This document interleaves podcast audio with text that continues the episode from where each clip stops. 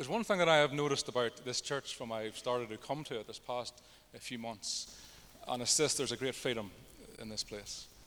The Holy Spirit seems to be at a work in a way that I haven't seen for quite a, quite a time. Personally, I found myself able to be restored, eh, to be built up in the things of God again, to get a fresh desire, a fresh hunger for the Word and the Spirit. That was my experience of this church. It also reminded me of the very reason God called me and you, that we are called to trans- transform the landscape around us. And I know that many of you this morning don't feel like that. Don't, don't believe for one moment that God has chosen you or even empowered you to change the landscape around you. Well, I want to prove to you this morning and tell you this morning that's not true, that God has empowered each child of God to transform the landscape around us. The theme this morning is being spirit filled. Now, I, don't know about you, but when I first got saved uh, 14 years ago, thereabouts, when I heard anything about the, the baptism of the Holy Spirit or, or Pentecostals, I just thought of strangest things. And I had a wee video to play this morning, but it was too crazy. And I thought, no, we'll not, we'll not do, go there. But what, what I used to think of was these crazy men and women swinging from chandeliers, and they've even taken that from them with these fancy lights. There wouldn't be much fun swinging from these, but that was my perception. Okay. When I think of God, I learned something this week, and I have to set this down. I wonder can somebody tell you what I'm saying?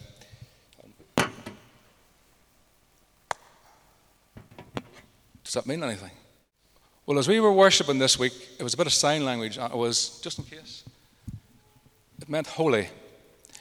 And I want to say this to you. When I talk about the baptism of the Holy Spirit, when I think of God, I think of holiness.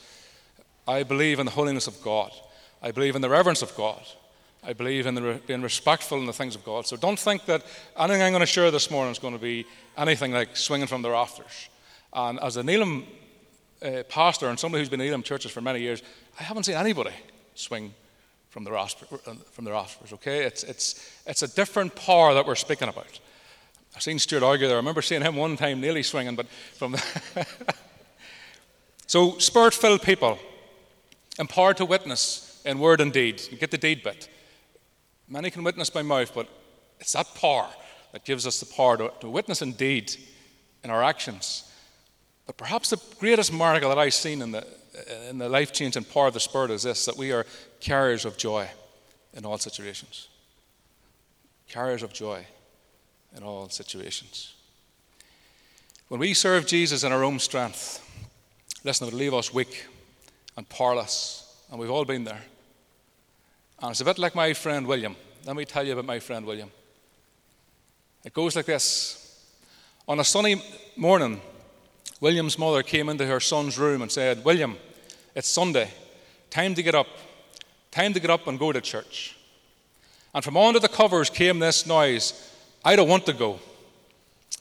What do you mean? She said. That's silly. Now get up and get dressed and get to church. No, he shot back. And I'll give you two reasons why. I don't like them, and they don't like me. Nonsense, she said. Now, I'm going to give you two reasons why you should go. First, you're 42 years of age. Second, you're the pastor of the church. So, to avoid feeling like our pastor friend who doesn't want to get out of bed, we need help from heaven. Is that fair enough? We need help from heaven. It took me many years to believe this, by the way, but I believe it wholeheartedly. So, what's my message here this morning? Well, I want to remind you this morning of this. I want to remind you of a supernatural life. A supernatural life. A life like no other. A life that is only available to those who know and love the Lord. So, in our text this morning, a wave of persecution has come against the early church in Jerusalem. I want you to understand that the firing pin of this persecution was the stoning of David, or Stephen, sorry, now, listen, Stephen loved the Lord, but the religious leaders of the day didn't. They carried a form of godliness, but they couldn't accept the truth. So, Stephen, being a typical man, he thought that he would tell them some home truths, you know, as we do. Truths like this that how their fathers also rejected Moses in the wilderness. They desired to go back to Egypt. And how they also rejected the prophets. Every time God sent the word to them, they rejected it. Had hard hearts. And he turns around and he says to them that now they too are just like their fathers. You know, you too are rejecting Jesus, the truth. At this stage, Stephen sort of loses the plot. If we, if we were to go back to chapter 7, listen to the words and, and how he addresses them. He says, Listen, you are stubborn people. You are heathen at heart and deaf to the truth. Must you forever resist the Holy Spirit? Imagine I get up and said all that. It wouldn't be go down too well. But is that one question I want to draw our attention to? At the end of Stephen's statement, it says, Must you forever resist the Holy Spirit? And I believe it's for somebody this morning that God has more for you to do, more to empower you with, but you believe the lie that this is it. And God wants to break through your heart this morning. And the wee question I wanted to rescue you must you forever resist what God is trying to say to you? Listen, the early church was spirit filled. So the question for me is and was the church spirit filled? Scripture clearly teaches and uh, says that it was. The question is this Is today's church spirit filled? I thank God I can stand here in a church that I can testify in my own witness that spirit filled. Another wee question I ask myself, you can ask this to yourself too Am I? Are we spirit filled? In verse 55 of the previous chapter regards to Stephen, we're told that Stephen, full of the Holy Spirit, gazed steadily into heaven and he saw the glory of God and he saw Jesus. And I firmly believe when we are spirit filled, Jesus is always on our mind. With our spiritual eye, we can see him in every situation, every time an opportunity comes to witness, to, to take great decisions to move a church from one building to the center of a town, which could cause a split in many other churches is spirit led. It's a church that can see Jesus through all the nonsense and say, listen, we want to reach the people. And it means we ourselves are going to have to move out of our comfort zones. Yeah? There's comfort in going to church every week for an hour and going home and getting the, the roast beef. It's nice. You can plan your holidays around it.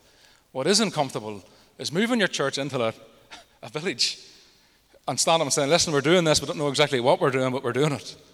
I can have that all day long because it means the Spirit's in control. But Stephen was full of the Holy Ghost. May it be said about us in this life that people look on and say, that man, that woman was full of the Holy Ghost. I could see Jesus in them. See, when a man is drunk with wine, you know he's drunk with wine, don't you? He's a fool. He talks the utter nonsense 24 7. But likewise, when one is drunk in the Spirit, you know they're drunk in the Spirit. Don't, don't you? They've got this thing about them where you just want to be near them. When somebody carries the presence of God, it's infectious. Now, I want to show you something this morning very quickly. Our text this morning is Acts 8, verse 1. Go to Acts 1, verse 8. It's the complete opposite. Acts 1, verse 8. I just want to show you this verse. These are the words of Jesus to the early church. These are the words of Jesus to you. But you will receive power when the Holy Spirit comes upon you. What will be the results of this? You will be my witnesses. You will tell people about me everywhere in Jerusalem, throughout Judea, Samaria, and to the ends of the earth. Now, Jesus is speaking about a power that will come after he ascends into heaven. If you just pay close attention to this next week, but I just want to get this across. Now, this power isn't some strange force. This power is a third person of the Trinity, the Holy Spirit. We want more of God, we can't have more of God, He's in heaven. We want more of Jesus, we can't, He's beside God in heaven. We want more of God, we get it in the form of the Holy Spirit. God sent the Holy Spirit. On the day of Pentecost, the Holy Spirit was poured out and the church was birthed. And it's through this outpouring that the church was empowered to be a witness of Christ and His salvation. That's our witness the good news of the gospel. But the problem is that in Acts chapter 8 now, where we, where we started off this morning, our text this morning, the church is still in Jerusalem. You see, they're still where the, they're still where they started off because it's comfortable. I'm not sure if they eat roast beef after church in them days, but They eat something and they're probably comfortable and they're doing their stuff, you see. And God has to move them and us. It's estimated by scholars between two and three years these spirit filled Christians have remained in Jerusalem, doing life like you and me. Isn't that good to know, though? That they haven't got bam, bam, boo, and thousands saved, churches built, discipleship classes all happening in one day. It takes time, doesn't? Isn't that nice? I just found that refreshing. But here they are, these early church believers, doing life two to three years before God would really push them out into action. But at this point in our text this morning, only half of Jesus' prophecy has come to pass. The Holy Spirit has come, the believers have been empowered. The church is being a powerful witness now in Jerusalem. But they've yet to reach Judea and Samaria. Didn't Jesus say that? They've yet to reach there. So I wanted to look at what happens in the verse 1 of our text. If you just read it, there arose on that day a great persecution against the church in Jerusalem now. And they were all scattered. Where were they scattered to? The regions of Judea and Samaria. God moved the church. Not by a, come on, my little darlings, let's come and sing Kumbaya we'll go into Judea here. Persecution. I've done a study on this one bit, and it was atrocious. Everything that we have and own, all our wee precious stuff that we have, our wee bank accounts, whatever there's in them, all left behind. That was the cost of following Jesus. But what I found amazing is this God took what was bad, the persecution, and He used it to spread the gospel into Judea and Samaria. So, in one sense, Judea and Samaria is reached with the gospel. That means all that is left now is all the ends of the earth. That's where you and I come in. That's where we come in, church. It's our turn to reach our generation. It is. I don't know about you, but I look around and I see people getting older. Thankfully, I can't see myself. I still think I'm 18. But we have a limited amount of time, and no guarantee at that. And God has called us and apart us and give us a purpose to be a witness to those around us. In John 16, if you're taking notes in verse 7, Jesus says this to his church, to the disciples. Listen, it is to your advantage that I go away. For if I do not go away, the Helper will not come. But if I go, I will send him to you. Now, listen, it's important we understand something this morning. The Holy Spirit comes upon every believer the moment they're saved, okay? I'm not talking about a baptism that proves your salvation. I'm talking about a baptism that gives us in power, empowers us to serve. When we come to faith to Christ, the Holy Spirit seals you. It's where we get the teaching of the, the spirit of adoption, where you are ushered straight into the family of God. Everything that you once stood for is gone. You're now a child of God, joint heirs with Christ. That's, that's what the Holy Spirit has done for you this morning, right? Not, that's not up for debate. You are saved. If you don't want to believe in a baptism, listen, you're as gloriously saved as I am. Clear? What I'm speaking about today is an infilling, an empowerment of the Holy Spirit that is subsequent to salvation. Jesus said, You will receive power. Not you might. You will receive power, and you will be my witnesses. I want to show you this in Scripture very quickly this morning. So, the people in Samaria have accepted the Word of God. The church has moved into these places where God has sent them through persecution. They've received the gospel. Many have got saved and now being baptized. And listen, we're told what? There's great joy in the city we are able to bring great joy to the city. We are empowered to transform the landscape around us, church. We bring joy wherever we go. Don't let anything come in your head that tells you different. We carry a presence that we quite often can't see in ourselves, but we carry something. It's the Spirit of God, and where we go, we carry that with us, we will bring joy into the room. So in verse 14, I want you to read this with me. The apostles in Jerusalem sent Peter and John to Samaria 15, as soon as they arrived, they prayed for these new believers to receive the Holy Spirit. Now, the Holy Spirit had not yet come upon any of them, they had only been baptized in the name of the Lord Jesus. Then Peter and John laid their hands upon these believers, and they received the Holy Spirit. Hallelujah. I believe the church, you and I individually, need to come afresh to Christ. Wait upon the Lord, and as they waited upon the Lord, and days gone by. You know, myself personally have found myself steamrolling forward with my ideas, my, my plans, my delegation, my, my structure for what we're going to do to win people for God.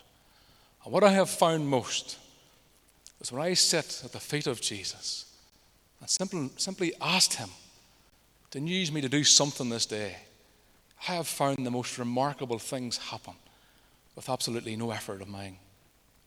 Really. It's how they did it in days gone by. It's how I see this church doing it from the pew looking up. I heard it said somewhere, don't know who or who it was, but a statement that goes something like there's too much of the world in the church and not enough church in the world. And I don't want to get caught up in these statements. But you know something? You can never have too much of the church in the world. The church is crying out for people who are authentic, people who can stand publicly, and I will stand publicly too, and say, I have not got it all worked out. Actually, if you only knew, not got it worked out. But I know one who is so much greater than I, so much more able than I to help you, and it's him that I follow. You see, and there's freedom in that. There's freedom in that. I could tell you other stories, but time's gone on about how I can be imprisoned, we can be imprisoned by trying to be something we're not. And we ended up spending years imprisoned in ourselves. Do you know? So be free this morning. Let God use you in whatever way He chooses. Just open your heart to that spirit, to that presence. To be a Christian, we have to die to our will. That takes help from heaven. I have my own desires, do you not? I have stuff that I want to do for me. But Christ would say, Seek His kingdom first. And all them other wee things He'll just throw at you.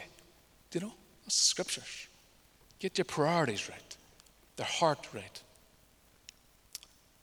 But there's lures of this world that seek to destroy us, isn't there? There's things of this world that seek to pull us away from the things of God. Lures that make us desire to be great in our own eyes. If I could do this, if I had that, you know, it would help me here. And, and ultimately, at the crux of it, at the very bottom of it, it simply says this I want this so I can be greater. We, we mightn't look at it like that, but there's certain things that we strive for in life, and we think this is going to help me be, be more accepted, to be better. And it's all lies. And that's where Simon comes into our text. We're told this man is a sorcerer. For years, he's amazed many people with his magic. Listen to verse 9. He boasts to be someone great. This is the spirit of this man. He boasts to be great. But look what happens in verse 10. Everyone spoke of him as the great one, the power of God. See, many follow this man, even worship this man. But what I see in this text is this there's a new power has come to town. It's a power that is unlike magic. See, magic's taught, the Holy Spirit isn't taught, it's a gift. It's a power that far exceeded that of Simon's, and it's the power of the Holy Spirit. Now, listen, I want to remind you this morning about the supernatural life. What the Holy Spirit does is this, among many other things it brings hard men to their knees and, and gets them to cry for mercy. It does. See, the people in your family you think are, are too hard to get saved. I can tell you, the Holy Spirit brings hard men to their knees. He takes everything from under their feet And it shows them their ungodly state before God. And they cry for mercy. That's, that's one of the powers of the Holy Spirit. Another power is this it restores the backslider. If you're a backslider this morning, I'm going to believe you're going to be restored. If you're listening to this on some internet thing, I believe in Jesus' name, the Spirit's going to restore your soul this morning. Is that fair enough? Because it's the Holy Spirit that does it. It heals the sick. We read about this stuff. It's the scriptures. This power brings comfort to the weary soul. Is your soul weary this morning? Maybe you need an infilling, a fresh infilling of the Holy Spirit in your life. But know this with the Holy Spirit of work in Samaria, revival had broken out. This wasn't a couple of people getting saved. Revival had broken out. People were repenting before God. Souls are coming to Christ, and hope has begun to rise up in the city. Hope. One of the greatest attributes of the Holy Spirit that I see is hope and joy, grace and peace, all well up within it, a city, because Jesus is there. Church, what a commission, what a privilege to carry that presence into this wee village that we too can change the landscape for Jesus. But in verse 13, this is the preacher's greatest, greatest day as preaching a word. Look at verse 13. Then Simon himself believed and was baptized. Like, what joy! One who was so caught up in the occult, now confessing Christ and going through the waters of baptism. But Luke wants us to see something. Now, if you're not familiar, Luke, who wrote the Gospel of Luke, also wrote Acts. So so, so Luke wants us to notice something about Simon. This is where we need to switch on our heads. This is where we need to see that our heart is subtle. And if we don't be careful, we can believe that we're serving God, but really we're serving ourselves. That's what I see here, okay? So in verse 18, Luke points our eye towards the apostles. Let's look at it. When Simon the sorcerer saw that the Spirit was given when the apostles laid their hands on people, he offered them money to buy this power.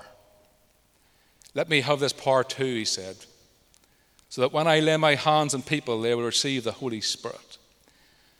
And with this speak, Simon's heart was exposed. See, Simon saw an opportunity for him to become greater. William Barclay says this Simon was interested not so much in bringing the Holy Spirit to others as in the power and prestige it would bring to himself. His heart wasn't right, church. He seen an opportunity to be great, to be the man, to be, to be more powerful. See, he, he wanted the anointing, but he didn't want, want the anointing to serve the kingdom of God. He wanted the anointing to serve the kingdom of Simon. And as, as we come to the end of this service, and I want to pray, if Neil gives us permission, just over the church, that the Spirit would fall upon your lives. I just want to say this to you this morning we don't approach the things of God like that. I, I did at the time. Come, come for the, the infilling and to be prayed for, that I would receive the Holy Spirit. In the back of my mind, I realized I wanted to be a better Christian. I wanted to be greater in the church. Do you know? I did. Thank God He showed that to me after many years. So I just want to say that briefly over us this morning. But we come to receive from God, we come that we can glorify Him and serve His kingdom. Our own kingdom's not involved. Simon witnessed something. He witnessed many miracles, but one miracle that I see was this: he witnessed joy, true joy in the face of, on the countenance of those who are the outcasts, who had nothing in life. And all of a sudden he could see true joy rise up among many other things. And he says, I want a piece of this. Church, I want to be a man who transforms the landscape for Jesus. I don't care about me anymore. I don't care what people say or think of me anymore in a, in a few months, I have to do a service where I'm actually marrying my mother. Now, I mean marrying her as a minister, not marrying my mother. Things has went bad in society. But, you know, I have an opportunity. I have an opportunity. My family will not come to a service. I have faced realities in my life. Well, will I just do the service and, and not mention Jesus? That's the truth. I, or, or, will I just mention him in a prayer? Or, or will I take a few moments and tell them about the goodness of God that leads people to repentance? that's, that's what's going on in me. I've stood in many a wee pulpit and I've proclaimed Jesus with all my might. Hallelujah. I'm going to stand in front of my family, 78 of them, and I am at my wits' end. And I am going to pray like I've never prayed before for an infilling of the Holy Ghost. That as I stand there and simply just tell them about the goodness of God, that the Holy Spirit will move in their lives and change them. How much faith do I have of that happening? Very few, very little. But I'm not relying on my faith, so don't you be. Don't be relying on your part to change. If God comes and moves, He comes and moves. If a seed's planted, a seed's planted. He will give it the water and give it the increase, won't He? So I want to pray over our lives. But before I close, I want to say this. R.L.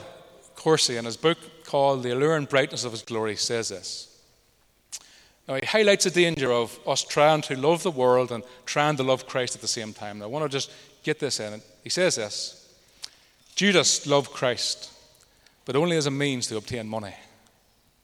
He says the rich young ruler loved Christ, but he loved the riches more.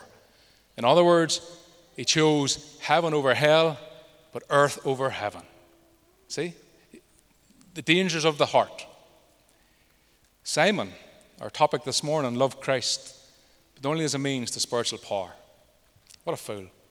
He could have had so much and more if he just seen the glory of God. So you feel this morning, I am in no way able to change the landscape around my home, my workplace, in my church, whatever it is I do.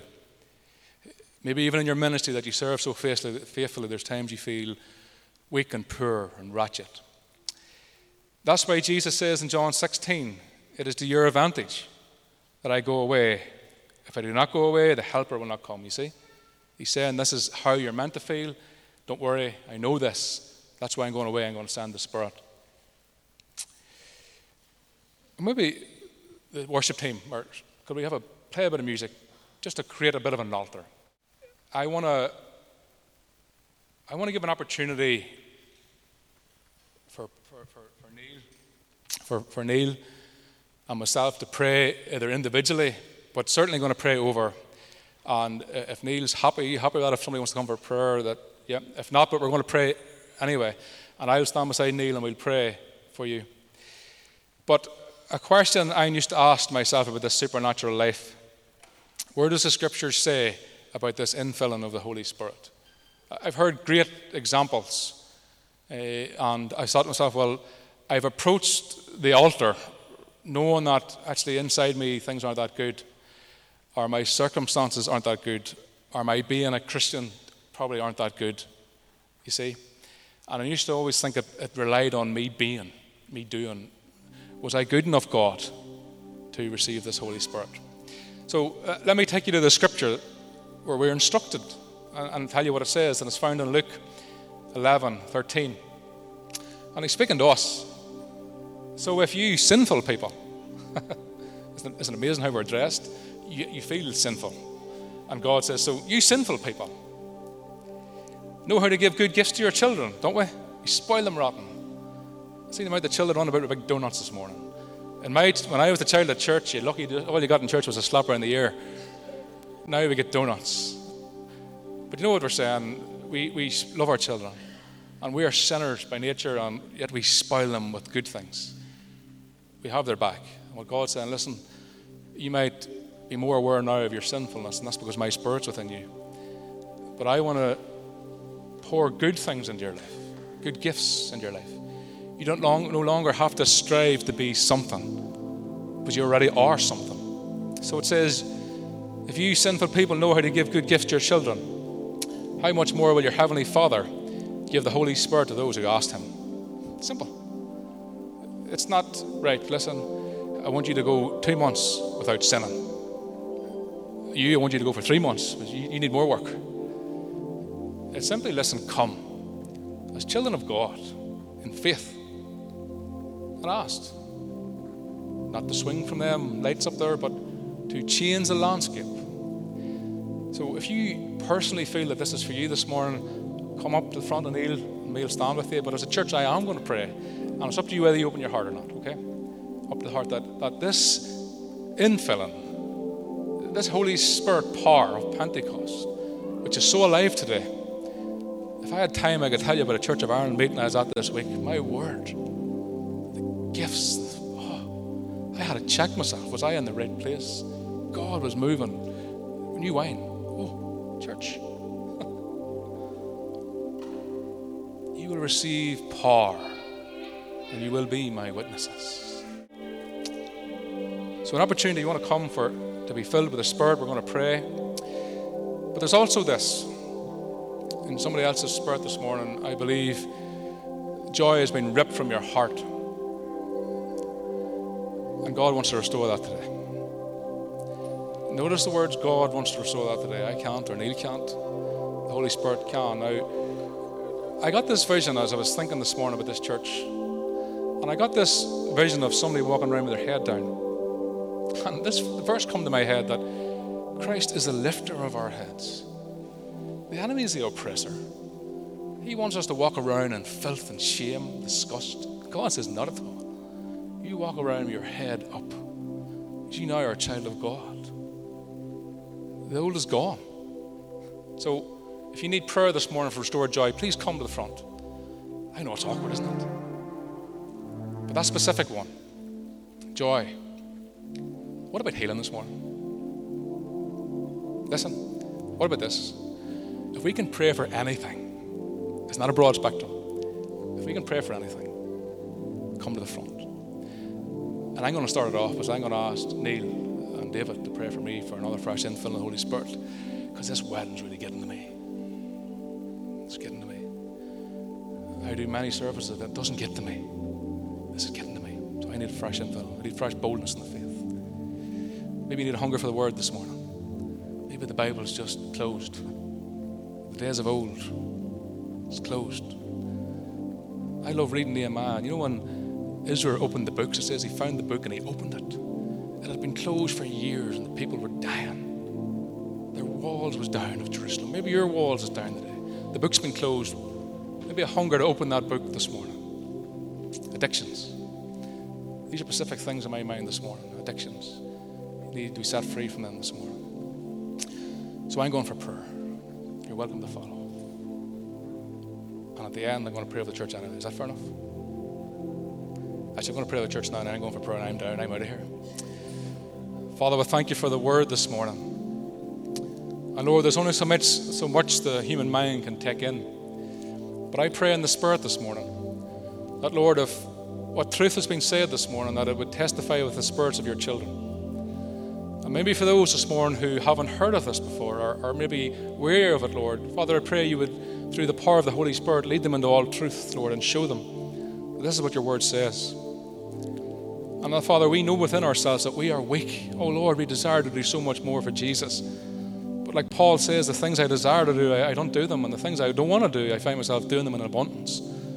Father, it's so easy for us to gratify the flesh. Lord, I pray over this whole church that, Lord, you would fill this church with the Holy Spirit. And Lord, you have planted this church in this wee village, Lord, for this season.